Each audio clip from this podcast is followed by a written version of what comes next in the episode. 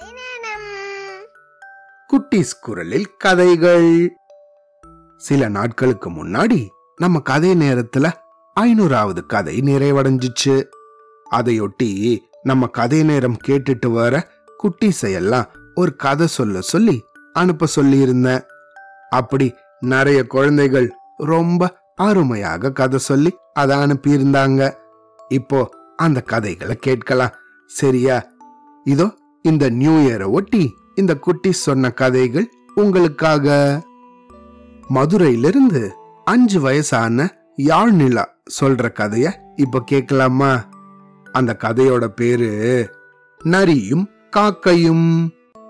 நீதி கதை கதை ஒரு ஊர்ல ஒரு கிராமத்துல ஒரு பாட்டி வந்து ஒரு மரத்தடியில வடை சுத்திட்டு இருந்தாங்களாம்.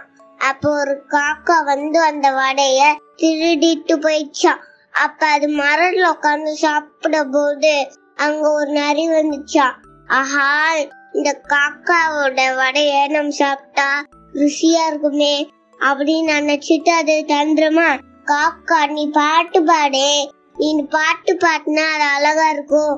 அப்படின்னு சொல்லிட்டு அந்த காக்காவும் பாட்டு பாட ஆரம்பிச்சிருச்சான் அப்புறம் அது வாயில இருந்த வடையும் கீழே விழுச்சான் அப்புறம் நிறைய அதை வாயில எடுத்துக்கிட்டு அப்புறம் அந்த காக்காவை ஏமாந்து போயிடுச்சான் இதோட நீதி என்னன்னா யாரை ஏமாத்தி சாப்பிடக்கூடாதுன்னு.